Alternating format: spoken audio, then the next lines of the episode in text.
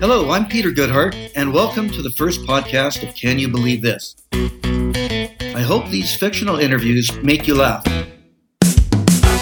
We all need much more of that right now. Topics range from the deliberately silly to those that dig a little deeper into the human condition. Fresh stories will be broadcast every week. Please visit my Facebook page. I would love the feedback. If you have any ideas for future shows, please let me know.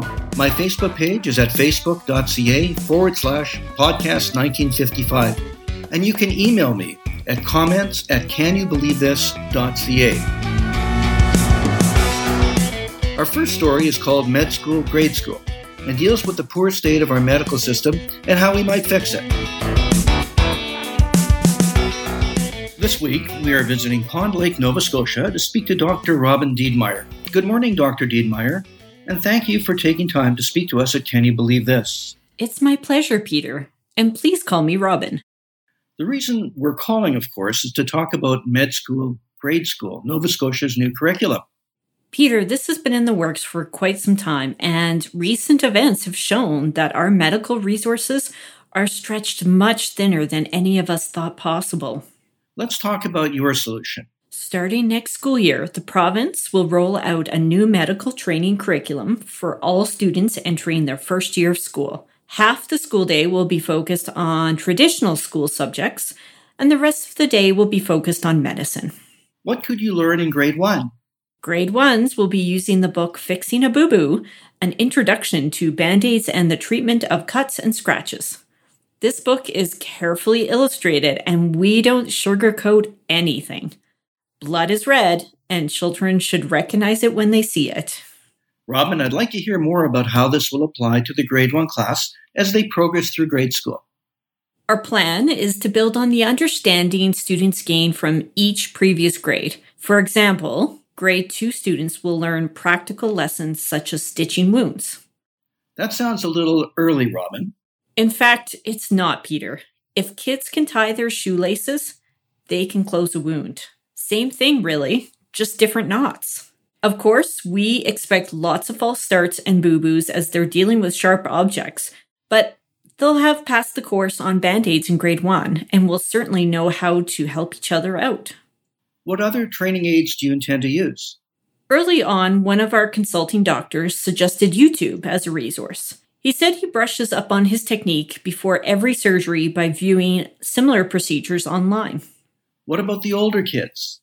Junior high is where the rubber hits the road, Peter. In fact, that's the name of the text we're developing for this age group a no nonsense text dealing with a variety of medical ailments. That sounds pretty rigorous. Medicine is no joke, Peter, and the examinations will separate those who can move on to advanced studies in high school from others who will drop by the wayside. Those who show little aptitude will take more technical courses, including changing diapers, bathing patients, meal planning, and the like. And high school? High school is all about special training in your chosen field of medicine. Previous exams, practical scores, and individual aptitude will be assessed and suggestions made. Grade 12 students will maintain a medical clinic in each school. Injured or ill students and teachers must access this facility first. How will you cover the cost of all the medical equipment needed for each school?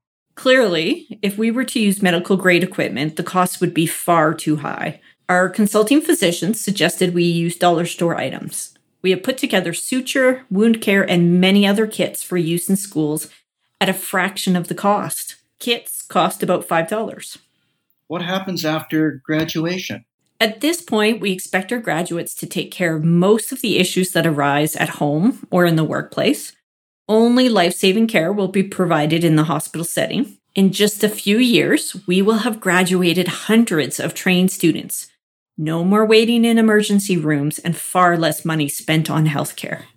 It has been such a pleasure speaking with you, Robin, and we'll watch Nova Scotia with great interest. Thank you, Peter.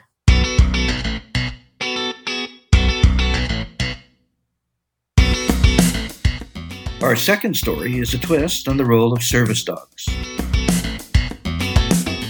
For our final interview of the day, let's speak to Abby Sheridan. Abby, welcome to the show. I understand that you made a breakthrough of sorts with your dogs. Thanks for having me, Peter.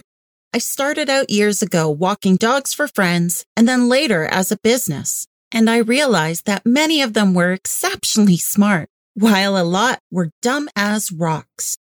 I can attest to that, Abby, having owned both types over the years. Some are very lovable, but you can barely teach them to eat.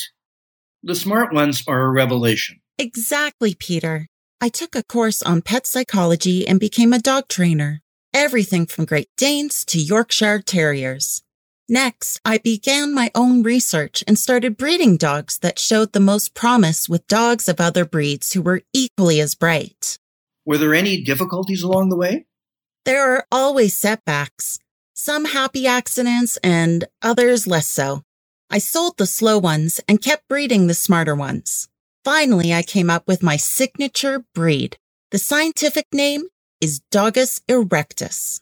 Are these dogs exceptional breeders? Not exactly, Peter. Erectus means that they can walk on their hind legs and not just a few steps. They walk on their hind legs all the time. That breakthrough changes everything. I'm not sure that I would like to own a dog that only walks on its back legs. That's a bit strange. They aren't meant to be pets, Peter.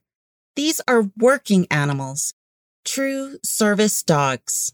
They can be trained to do everything from answering the door to walking other dogs. My training facilities teach dogs to work in a variety of industries, some of them too dangerous for humans. That sounds a bit cruel, doesn't it? Not really. Do you know how many dogs are blown up every year sniffing out bombs? It's not pretty, Peter. Our dogs can balance plates on their paws and are now working in a number of restaurants. Others can handle a mop or broom and work in the janitorial industry. We are teaching them new things every day. I don't know if I like the idea of dogs taking over jobs meant for humans. Wake up and smell the roses, Peter. Horses replace men on farms, dogs herd sheep, and roosters keep the chickens happy. One small step for dogs, one giant step for man. If you say so. Nice chatting with you, Abby. You'll come around, Peter. I'll send you a catalog. This concludes today's show. If you liked it, tell everyone you know. Come back next week for some more great interviews.